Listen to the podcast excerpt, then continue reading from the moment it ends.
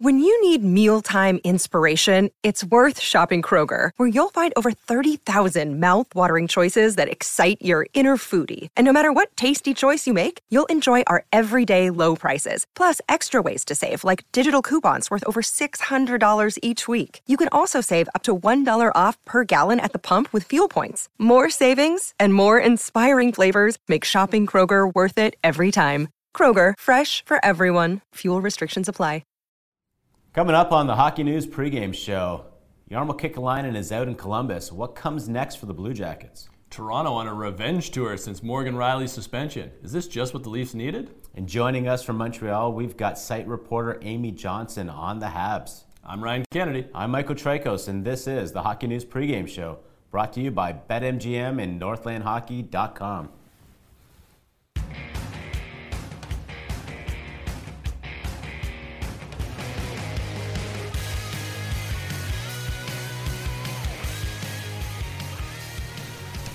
What's up, hockey fans? Welcome to the Hockey News pregame show. I'm Michael Traikos. With me, as always, is Ryan Kennedy. And Ryan, a lot of news coming out of Columbus these days. Uh, Yeah. Jarmo Kekalainen, who's been there forever, no longer the GM. Um, surprised by this move? Surprised that it maybe took so long? Initially, and then you know, from what's coming out, it seems like uh, you know, team president John Davidson uh, had sort of been on the shelf with a, a bit of an injury, a medical situation, so he had been away from the club, and they wanted everybody there before they made the ultimate decision. So I think that's why it took a bit longer, uh, is they really wanted to make sure that this was the decision they were going to make as an organization. I mean, in terms of the resume this season, it totally makes sense. You know, the Mike Babcock hiring was a disaster. Yeah. Uh, the season itself has been really rough. Um, you know, they, they still do have a lot of good young players, but we're not seeing that forward momentum with the Blue Jackets. Now, you could point to the Mike Babcock um, hiring and then dismissal before the season even starts as really the impetus for Jarmo not being there as the GM. But I would even point to, you know, the, the Babcock is a mistake. Mm-hmm. It's how you tried to fix that mistake that made it this even a, a greater mistake. Because mm-hmm. when I look at the Blue Jackets right now, or when you're talking to people about the Blue Jackets, there's a sense of frustration, not so much with the record, but with how the young guys are being brought up. Mm-hmm. And I would argue that, you know, had they hired someone to replace Babcock who wasn't Pascal Vincent, um, who was playing Fantilli, playing David Jiricek, and playing more of these young guys like a Kent Johnson, that we might not be in this situation. Yeah, and I almost, I almost wonder now too. Even though this is Pascal Vincent's first year behind the bench, you bring in a new GM. Does he want his own guy behind the bench? Like does Pascal Vincent. Oh, Vincent? 100%, I think. is he just a one change. year? Yeah, exactly. And and maybe you bring in you know the names we've been talking about. Yeah, they're recycled, but a Craig Berube, a Dean Evason. Yeah. You know, um, there's there's quite a few names out there. Uh, Todd McLellan, Woodcroft. Yeah. You know, that was with Edmonton. Um, you know, there are a lot of good options out there where you have this nice young core. And you know, you mentioned those guys, uh, and Dmitry Voronkov as well is having a great season. Kirill Marchenko, um, you know, they have the foundations of an interesting team. I think they need an upgrade in net. Yeah. Uh, they got to get healthy as well. That's been a problem over the years as well. Um, but I mean, there's something there. It just feels like everything was disconnected. I, I think this is an enticing team to join, and I think that was why Mike Babcock initially wanted to go to uh, Columbus. I think this is a team that's just primed to kind of take off, and you know, you add to that group of young players they have, they're going to get a pretty good draft pick this year as well. Like True. Uh, right now, it's looking like a top five pick for the Columbus Blue Jackets. So. Um, you also have Johnny Gaudreau there. You- You've got Patrick Laine, and obviously Patrick's going through some issues right now, so he's not with the team. But you know, on paper, this looks like a really good team. Yeah, and it's funny too. Like you look in retrospect, some of the big bold moves that Kekalainen made at the time, you're like, "Ooh, okay, that's fun." Like Johnny Gaudreau, it's like, "Wow, you got the best free agent on the market. That's pretty awesome." He could have went anywhere. He could have he could have gone anywhere, and Yeah. he chose Columbus, and it just it hasn't worked out. And you know, uh, bringing in Patrick Laine, uh, you know, like Pierre Luc Dubois, obviously it wasn't working out. So it's like, okay, well, you get Patrick Laine, you know, a guy with 40 goal potential, hey, that's pretty good. Unfortunately, like even leading up to this season, uh, Laine has had a lot of just like injury problems where he hasn't had that 82 game campaign. You know, some of his points per game seasons in Columbus have been decent, but you don't get that full effect because he's been out of the lineup for 20, 25, 30 games each year. It's funny. It's like there's a lot of teams that are sort of in that Columbus kind of territory where you're going, great young players. Mm-hmm. They've got some pieces around them. Why haven't they taken off? And you could look at Buffalo right now. You could yeah. look at Ottawa. Maybe not so much Montreal. We're going to talk a bit about them later on in the show with Amy Johnson from mm-hmm. uh, one of our site reporters. But it, I don't know what the what the thing is that where they these teams need to kind of get over that hump and start contending. But you know, when you look at on paper, like why aren't the Ottawa Senators better than they are, or why, why aren't Columbus? Why is why aren't they as good as they have been? And I thought like it was a matter of getting a coach like a Mike Babcock there. Uh-huh. Do you think maybe a bigger shakeup needs to happen? In well, specifically talking about the Blue Jackets. Well, one thing that I'm thinking with uh, with a couple of those teams you mentioned, uh, not so much Buffalo because they have Tage Thompson uh, and they do have Dylan Cozens as well, but you look at Montreal, and I'll even toss in Montreal there. You look at Montreal, you look at Ottawa, you look at Columbus. Mm-hmm. Right now, they don't have a true number one center, and have not had a true number one center in years. Yeah, you know, like I think Adam Fantilli can be that guy in Columbus, maybe right. as soon as like next year. But he's a rookie. You can't put that all on a teenager right now. He's like growing into the NHL learning the ropes.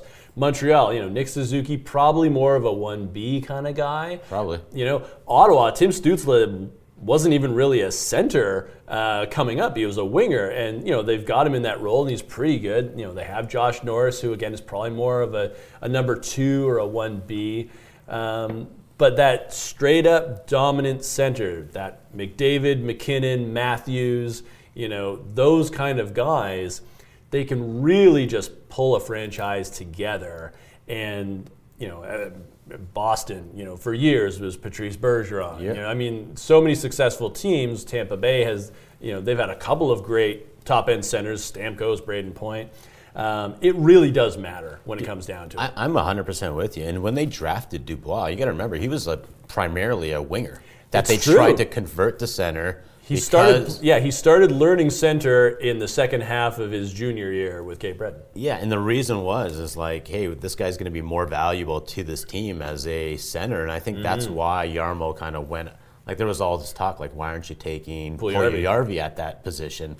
Um, it was because you know Dubois, with his size and that t- sort of two-way game that yeah. he's developed, he's a perfect center. And even when Gaudreau signed with Columbus, it was like, well, who's going to get him the puck? Right. Because it was like, you know, Laine is not getting the puck, and yeah.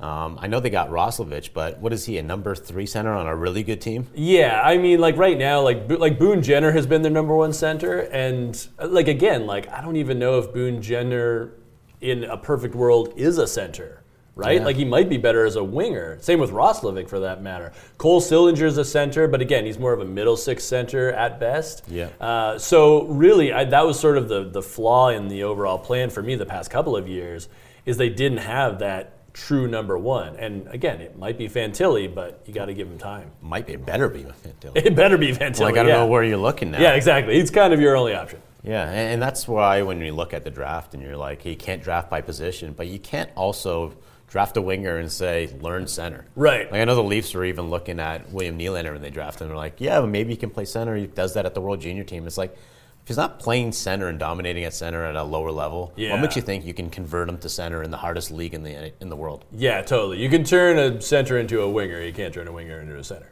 How would a center into a defenseman? Ooh, good question. no, it's true. Um, listen, uh, what did you make of Jarmo's like moves. Like we talked about Line A here, we talked about the Gaudreau um, acquisition, but when we're looking at his draft record, mm-hmm. where you know, for years that was the kind of saving grace for Jarmo Kekalainen is like this guy's a draft guru, and I, was he with?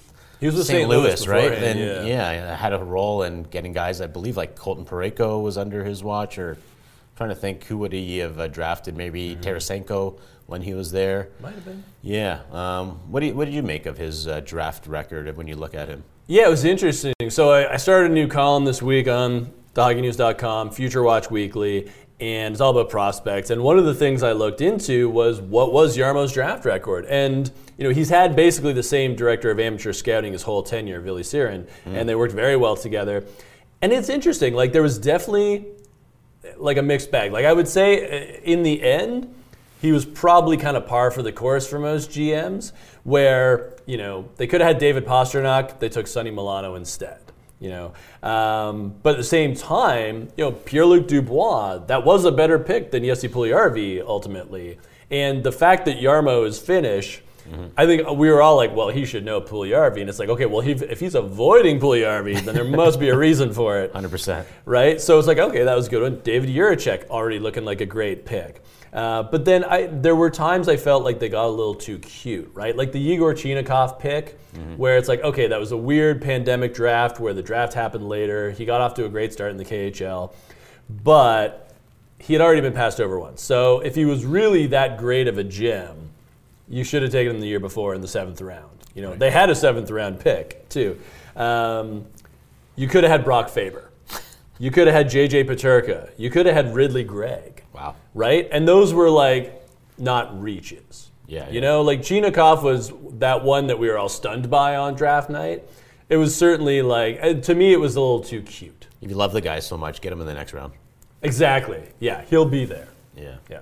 Let's talk some Leafs. I know we do it often, but they seem to be in the headlines a lot. Morgan Rielly, the five game suspension. Were people talking about that this week? I think so, maybe a little bit. Um, since the suspension, the Leafs have gone 2 0 so far, and uh, they've got hat tricks in both those games. One from Austin Matthews, one from Bobby McMann, and that was his third, fourth, and fifth goal of his NHL career.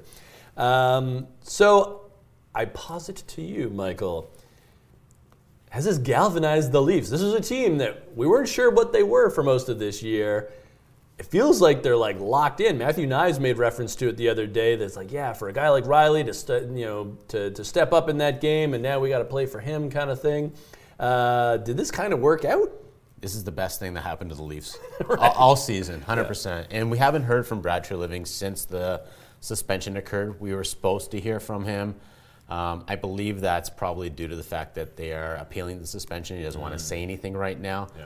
If I'm Brad Treliving, though, the first thing I'm saying is, you know, thank God to Morgan Rielly uh, for doing what should have been done years ago, in the sense that, you know, it's about time a superstar, quote unquote, superstar on this team, you know, went outside his comfort zone. Mm-hmm. Morgan Rielly's not a fighter. We saw him get into dust ups in the Lightning series Yep. and the Panther series, but that's not his game. So the fact that he is going outside his comfort zone, I think this is going to have a trickle down effect. You've already heard the comments from Matthew Knies.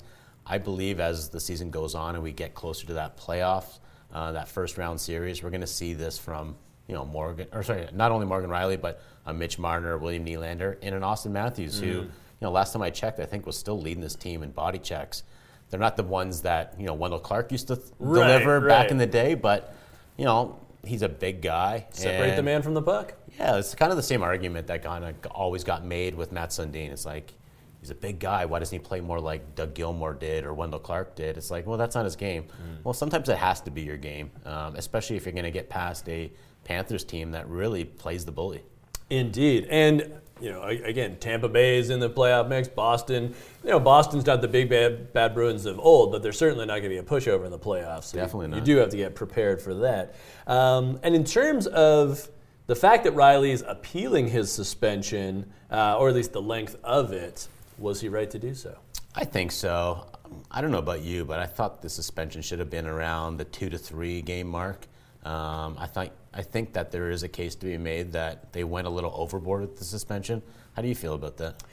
To me, it felt right. Um, I, I guess you know maybe the argument from him was that you know the cross check was supposed to be to the shoulder and it rode up. I mean, I'm, I'm trying to think yeah. of like if I was the uh, the defense attorney, Yeah, yeah. you know, in this trial, um, but it was to the head, and it was not a hockey play by any stretch of the imagination. No. And you know, we do want to eliminate contact to the head if possible in the NHL. So to me, five games is like, yeah, okay, I get that. And keep in mind too, you know, originally because it was supposed it was an in-person hearing, moved to Zoom due to weather-related uh, uh, matters. We thought it would be six plus because you know if it's in person, then they, the Department of Player Safety has the option of going over five games. So the fact that it was only five, to me, it felt like it's like, okay, I, I don't think many people can complain about the result given uh, how blatant an action it was. No, I'm kind of with you. Um, at the same time, the player wasn't injured. Mm-hmm. Um, I, I, know it looked bad and it could have been worse. Right. At the end of the day, Ridly Greig was in the lineup the next game. Right. So is that practice the next day? Yeah. And end of the day, the Toronto Maple Leafs, you know, like you said, um, They've already won twice. They're playing Anaheim on Saturday night. I don't know if we're going to get another hat trick. Uh, maybe the, the hat trick uh, train will continue to roll. Maybe. The Ducks are not exactly a defensive juggernaut. No, but you know, maybe this kind of, you know, it allows the Leafs to kind of throw some defensemen in different roles and allows you to, you know, rely on Austin Matthews all that much more. Right. Because let, let's face it, this guy is just a scoring machine right now, on pace for something like 70 or 71 goals it, it really is ridiculous what is happening with this Leafs team in the sense that they've got a scorer that they've never had ever in franchise history. And yeah. you know the way that Matthews is scoring, I, I, saw a stat the other day where since like he came into the season, he has something like I think 50 or something more goals than the next highest scorer. Wow! Like he's just you know they've got a weapon back there, yeah, or up there. Yeah. Um, I, am kind of curious to see what the Leafs do going into the trade deadline because you know when you've got a guy who's got potential to score 70 goals, this is the year to go for it. Yeah, no, I agree, and I think just that window, you know, whether it's the salary cap, whether it's just you know guys aging out, um, you know, they do have to strike now. Can they make a big move for a Tanev, a Hanifin, you know, a defenseman of some note? That will be the interesting thing because you know the pipeline's not really great right now. They don't have a lot of draft picks. Is there a hockey trade to be made? Do they? Does Brad Treliving do something super bold? That'd be kind of fun to figure out. Uh, one team that has been quite bold this year in uh, in the positive sense, the Philadelphia Flyers, certainly punching above their weight uh, in the Metro Division. But they just named Sean Couturier captain midway through the season. Uh, he's a veteran guy. What do you think? Is this a good call? Yeah, I think this was the obvious choice. Uh, we kind of went through like who might be their next captain, and mm-hmm. you look at Couturier. He plays the game the right way. Yeah, um, he's probably going to get some Selke love this year. I don't know if he's going to win the award, but I think he'll be a finalist. Um, yeah, he's got like what 11 goals, 33 points in 51 games. He's not leading the team in scoring, but you know, from a you know, put him on the ice against the Matthews. He's a great two-way option for you. Mm. Um, you know, he's a perfect guy, especially when you got a John Tortorella as a coach. Yeah. Um, he, he's the guy that you want in all situations where he's not going to cheat you anywhere. Definitely. And you know what? I, I like it too. And I kind of compare it to Brad Marchand getting the captaincy mm. in Boston. And something Don Sweeney said in the, in the Hockey News magazine earlier this year when we talked about the Bruins was, you know, Marchand might not be the captain for a really long time, you know, just based on his age. Like, who knows how many more seasons he's going to play. Yeah. But he's going to be that guy that will continue to teach the next generation, a Charlie McAvoy, for example, you know, whoever the next captain of the Bruins is, he's going to be that transition guy. I almost feel like with Couturier, because he's had so many back problems, mm. uh, you know, who knows how many more years he's going to play in the NHL. But the next captain is probably going to be a Travis Konecny, a Joel Farabee. Who knows? So yeah, I like it. Uh, I think it's a good one. We are happy to be joined by our Montreal Canadiens site reporter, Amy Johnson. How you doing there, Amy? I'm doing great, thank you. It's great to be here. All right. Well, we're happy to have you on. And, you know, this season for the Montreal Canadiens, I would say expectations were realistic. Uh, no one was saying that this is going to be a playoff team as of yet. I think uh, the year was probably going to be about you know, how well do the kids develop uh, under Marty St. Louis? And, you know, further to that, let's start with Yuri Slafkovsky, their number one pick from a couple years ago. He's got 12 goals, 29 points, and, you know, those don't scream number one overall pick type numbers to me. And yet, when we're looking at that draft, it's not like Logan Cooley is tearing things up in Arizona. Shane Wright uh, a guy that the Habs were possibly linked to, is still in the AHL. So, you know, what do we make of uh, Slafkovsky's season so far, and uh, what are the positives when you're looking at his game? Well, really, you kind of you really hit the nail right on the head there, saying that when you look at those statistics, it's not obviously blowing you out of the water saying, oh, wow, obviously this kid was a first overall selection. But it's when you really look at his body of work as a whole that you realize that his development really is coming along. And of course, development is never a linear path. There's going to be ups, there's going to be downs, setbacks, and so forth. His rookie season, of course, uh, didn't go as anyone really had planned. And frankly, the first half of the season for him this year, the first couple of months, were almost frighteningly slow. There was a lot of talk just six to eight weeks ago as to whether or not Juraj Slafkovsky should spend some time in Laval in the AHL because it just he didn't seem to be putting the pieces together. But Marty St. Louis, Kent Hughes, they stuck with their first overall pick. And ever since about December, mid Decemberish, he has really started to come on. And now you see uh, just a couple within the last couple of weeks, he's had his first multi goal game. Uh, and he is becoming a very dependable forward for the Canadiens. And as he likes to jokingly say, uh, people are telling him to shoot more. And so he's been doing that. And it's uh, been putting the puck in the back of the net a lot more often. So I think it's really encouraging. Um, it's difficult for anyone other than you know the Connor Bedards of a draft to really come in and take the NHL by force. And so I think we're just seeing a natural progression of a high end forward, and I think there's a lot of upside uh, yet to come from Juraj Slafkovsky. And uh, you know, one player who is having a, a, fantastic offensive season by his standards is is Nick Suzuki. And you know, for a team that doesn't have that dominant number one center, Suzuki obviously has a big role on this team. What do you think has been the difference this year? Why is Nick Suzuki having so much success? I think part of it is he and Caufield have a natural chemistry together, both on and off the ice. And I think that as the two of them continue to play together, they just solidify that chemistry more and more. Um, Caufield hasn't necessarily had the big season that we maybe all were hoping or expecting that he would compared to how he was doing last year before he left the season with an injury. But I do think that the two of them feed off of one another well. There's been not necessarily a steady third person on that line. Uh, Suzuki and Caufield have kind of had to audition a bunch of different forwards throughout the season, but Slafkovsky seems to fit in well with the, with the two of them. And I think if they can continue to have that three young forwards start to really gel and come together, I think that's really helped Suzuki. I think he's settling into his role of captain a little bit more this season. I think he's learning to take better responsibility on and off the ice and accountability for not only himself but the team. Uh, and I think all of those things are contributing to him just having more confidence out on the ice.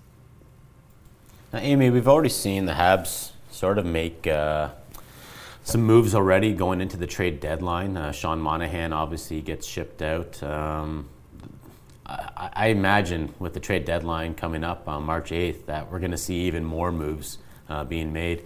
You know, let, us kind of go through some of those names. Like uh, Jake Allen um, looks very enticing to some teams that need some goaltender help, but um, how busy do you think the Habs are going to be in terms of are they going to go all in as sellers or um, like who are teams sort of sniffing around right now? Well, I'm gonna I'm gonna say that my fingers are crossed that we are going to see a very active Montreal Canadiens organization this year. Uh, last year was actually, frankly, a lot more quiet than I was expecting them to be. So I think this year we're going to see something a little bit different. Although Kent Hughes is still going to, uh, you know, play his cards pretty close and he's he's not going to let go of assets just for the sake of making a trade. It's going to have to have a benefit to the Canadiens organization. Uh, you're right about Jake Allen. He's certainly one of the names that's been thrown around, uh, likened with you know the Avalanche possibly looking or the Devils possibly looking. You know, he's got one more year left on his contract, making 3.85 million a year.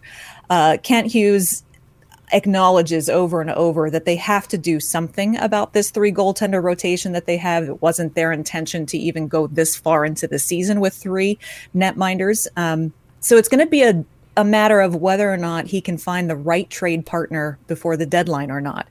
Uh, he's not in a hurry. He says that if he has to go to the end of the season with three, that he will, but if he can find the right trade partner, Jake Allen is a really terrific team guy. He's a wonderful mentor.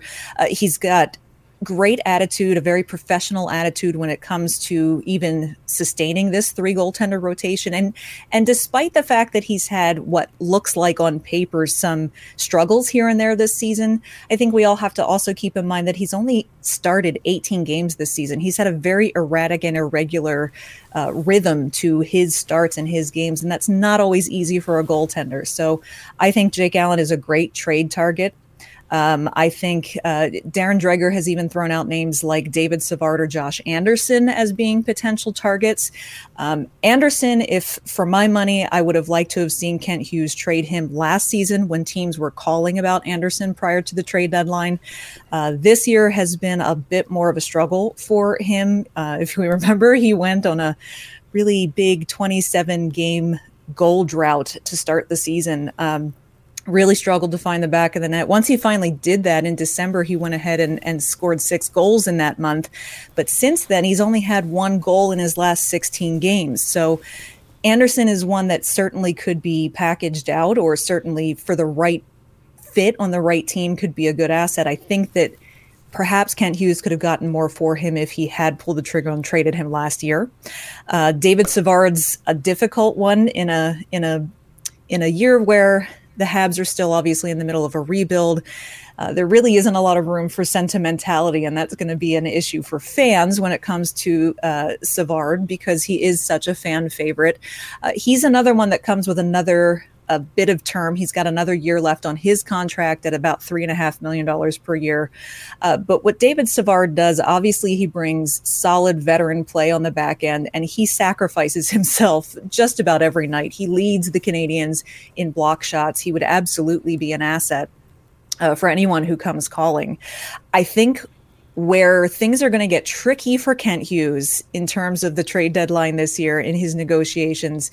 We know that Kent Hughes is is perfectly willing to play third party broker and accept, you know, a, take on a little bit of salary uh, when there's teams looking for kind of a, a multi team trade deal. He's not afraid to do that, and and he's also not afraid to retain salary. However, with a lot of the guys that we just talked about, whether it's Anderson or Savard or Jake Allen, um, it's possible that he might need to retain salary on one or more of those guys. The issue is he's already used two of his three salary retention slots for this year. He's got those tied up with uh, Joel Edmundson and Jeff Petry. And even going further into next year, Jeff Petry will still be using one of those salary retention spots next year. So he's already used one of his three retention spots for next year as well. So that might start to play a little bit of kind of tricky negotiating and some just one more uh, piece of the puzzle that Kent Hughes is going to have to work with. But I think that we're in for uh, what could be a pretty exciting trade deadline for for Kent Hughes and the Montreal Canadiens. Definitely. Um, yeah, it looks like it's going to get busier as the month goes on. Thanks again, Amy, uh, for joining the Hockey News pregame show. We got more coming up after the break. Stick with us. Welcome back to the Hockey News pregame show. And Michael, we got some outdoor game talk to get to here. Uh, Columbus is finally getting an outdoor game. It was announced the other day, or leaked on Twitter, if you will. Uh, they're going to play at Ohio State's football stadium, that big horseshoe. Uh, they're going to play Detroit. How cool is that? And do Red Wings fans wear Michigan Wolverines gear, or do they wear Red Wings gear? Ooh, interesting. Mm. Um, I love it when they go to these big football stadiums. Like oh. I was there for when the Leafs played the Red Wings at the Big House. Nice. Um, and it was, you know, just as a hockey guy, I never had gone to that stadium, mm. and it's just massive. I don't know how it looks on TV. I think that's always the the trade-off. Right. If you're in that city, it's great to be part of the whole outdoor experience and everything, but it's just like, does it translate on TV? Because the TV cameras are always back more. Right. And it just seems like you it feels drone slower shots. or something. Ah. They need some more drone shots, but Yeah, good for them. Um, what are we down to now? How many teams have not had the All Star game? Okay. Or, sorry, the outdoor game. The outdoor. Okay, so the only teams yet to have played outdoors uh, now are Arizona and Florida, and we'll get to them uh, in a second. But Makes for- sense, just based on It does, based weather. on yeah, exactly. Uh, but you know, we've Los Angeles has done it. You know, Tampa Bay's done it. So Mm-hmm. it, it is possible in different ways, and you don't always have to play at home. Uh, but real quick, sticking on Columbus, what should their throwback jersey look like? So we are talking about this, and um, you can't go with the Ohio State football team jersey because it's just plain red. Uh-huh. It's kind of boring. Unless you go big number, and like Columbus, I think they're gonna do something with like a varsity look. that would be cool. Yeah. So it's either gonna say like just, I guess could you just do a? You're not gonna do Ohio State, but you could just maybe do Blue Jackets across or something Yeah. like that. So I think that's gonna ta- it's gonna be a take on either their hockey collegiate jerseys or the football jerseys in Mm. some fashion. Nice, nice. I would like to see. Uh, I actually did this in Jersey Hound in the magazine not too long ago. Uh, the Columbus Chill, the old ECHL team that uh, predated the Blue Jackets in town by a few years. A very, very 90s jerseys, you can kind of tell. And instead of saying chill up the side, maybe you do Columbus or you do Blue Jackets. I don't know, you, Blue Jackets might be too many letters, but maybe you do Columbus up the side, something like that. Uh, fun, eh, eh, interesting team, too. Brad Treliving and Don Granato both played for the Columbus Chill. Is that right? eh? Yes. Interesting. Yeah. What do you make of this year's like uh, Stadium Series jerseys? Yeah, so Stadium Series, great timing. Games start tonight, and then there's another one on Sunday. Um, I really like the New York Rangers one. I like the Devils. Do you like that? I, Yeah, I don't I like mind it. the Devils. I like it. Yeah, it's pretty good. Uh, I know people gave the Islanders flack, but now that I've seen the helmets, the helmets have the NY on them as well. Ah, okay. It's a pretty cool combination, so I don't mind that. And then the Flyers, it's it's a Flyers jersey because they don't have different ways to go, you know. So it's just sort of like how many combinations of white, black, and orange can we do? So I don't know what the Flyers could have done, especially because they've done a bunch of outdoor games as well. The thing that's really interesting with this outdoor game, sometimes they're just kind of an afterthought. You know, you just throw two teams together, but these four teams are all kind of locked in the standings. Like, Mm. Yeah. these games matter. Yep. Um, and Islanders Rangers, that's like one of the best rivalries in hockey. Yeah, so they really nailed it, I think, with these four teams because you know going into the season, we are thinking, oh, the Flyers are just going to be kind of an afterthought. Mm-hmm. Um, who knows what the Islanders are going to look like, but It's all tight. yeah, this is going to be much, um, you know, must-watch TV. It's important points. Yeah. And real quick, before we get back on Arizona and Florida, uh, Blake Wheeler out for the year with a leg injury for the Rangers. Uh, we might see the gigantic Matt Rempe in the game uh, tonight. Uh, how big a loss of this is this for New York? Oh, it's a huge loss. Uh, Wheeler was having a pretty decent season this year, and I, I think if you're looking at, you know, the Rangers as a Cup contender, um, losing Wheeler is huge.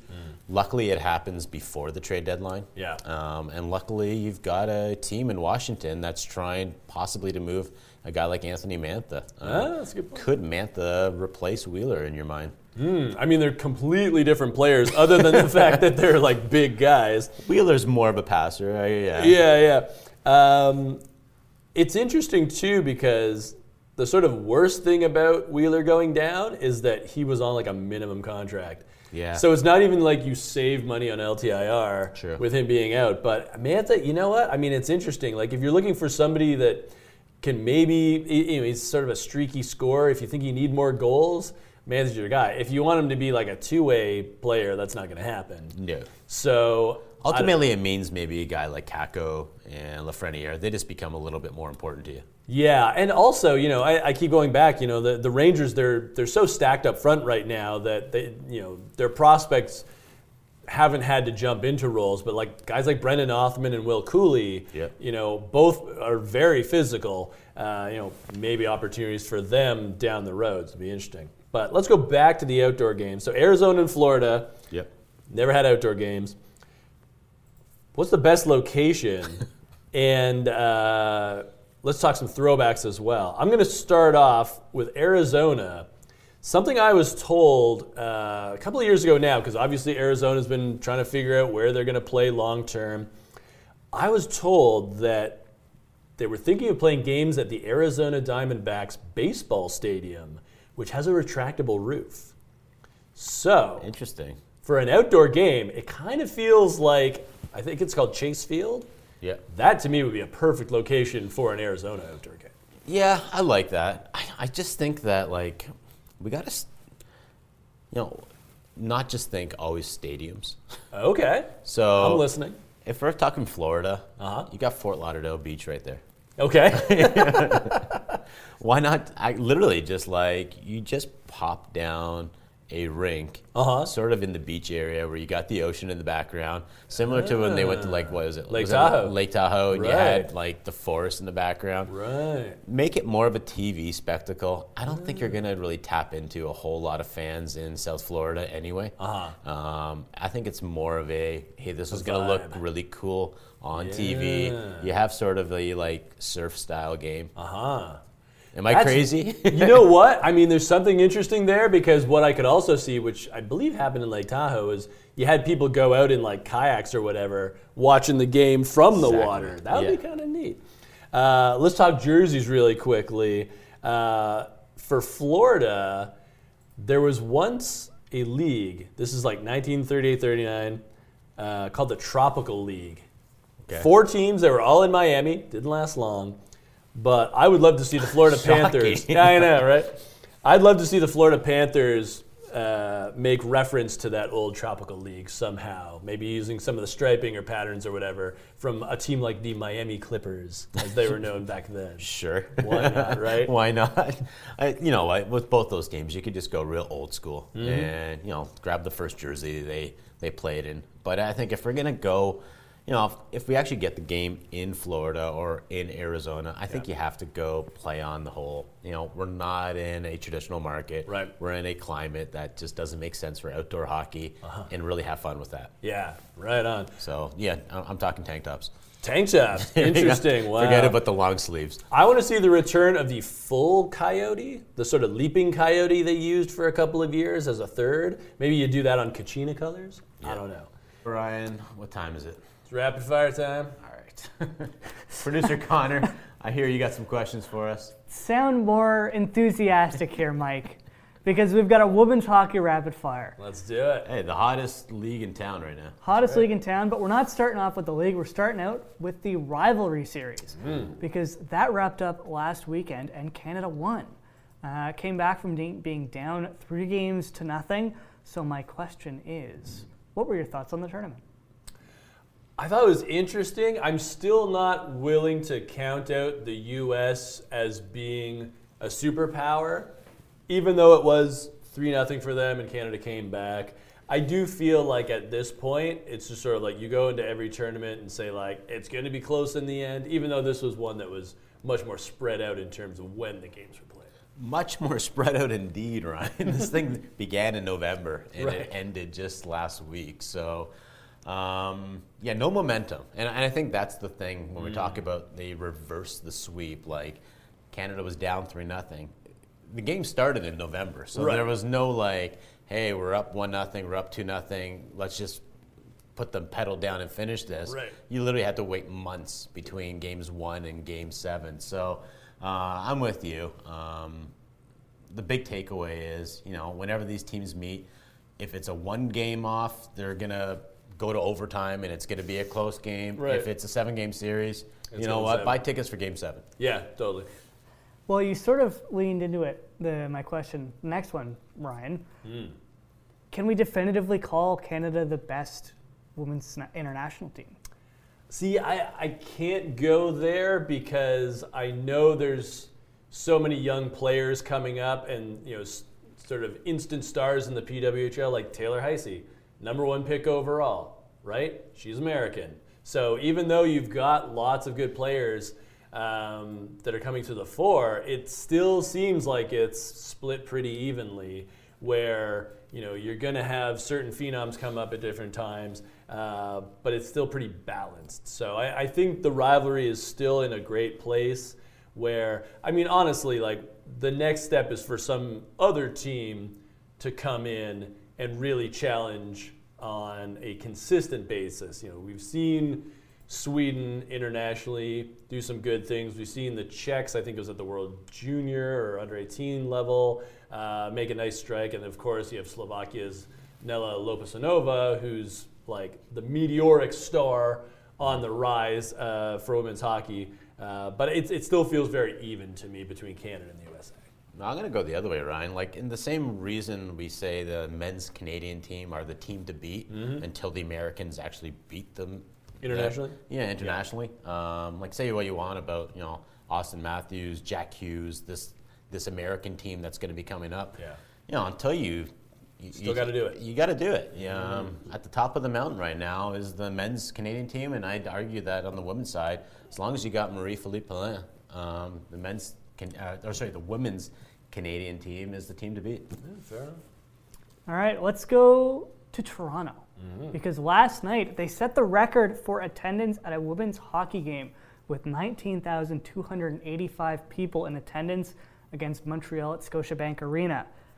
Which begs the question is it time for the Toronto PWHL team to share the Scotiabank Arena with the Toronto Maple Leafs and Toronto Raptors? I don't think yet because I think the PWHL has done so many good things so far and they've all been organic and they haven't overstretched themselves. So, what I would suggest is that starting next year, they try to play at Coca Cola Coliseum home of the AHL's Toronto Marlies. Mm-hmm. Um, and you still do a game or two at Scotiabank because you, it's a great showcase, and clearly there was an appetite for it. But Coca Cola seats around 8,000 for hockey. If you get 8,000 fans per game for Toronto's PWHL team, PWHL team in their second season, that'd be a huge victory. And you want to keep that demand, right? You don't you, you want more people to be like, oh, I got to get out to a game. You don't want people being like, oh, yeah, you can go anytime you want.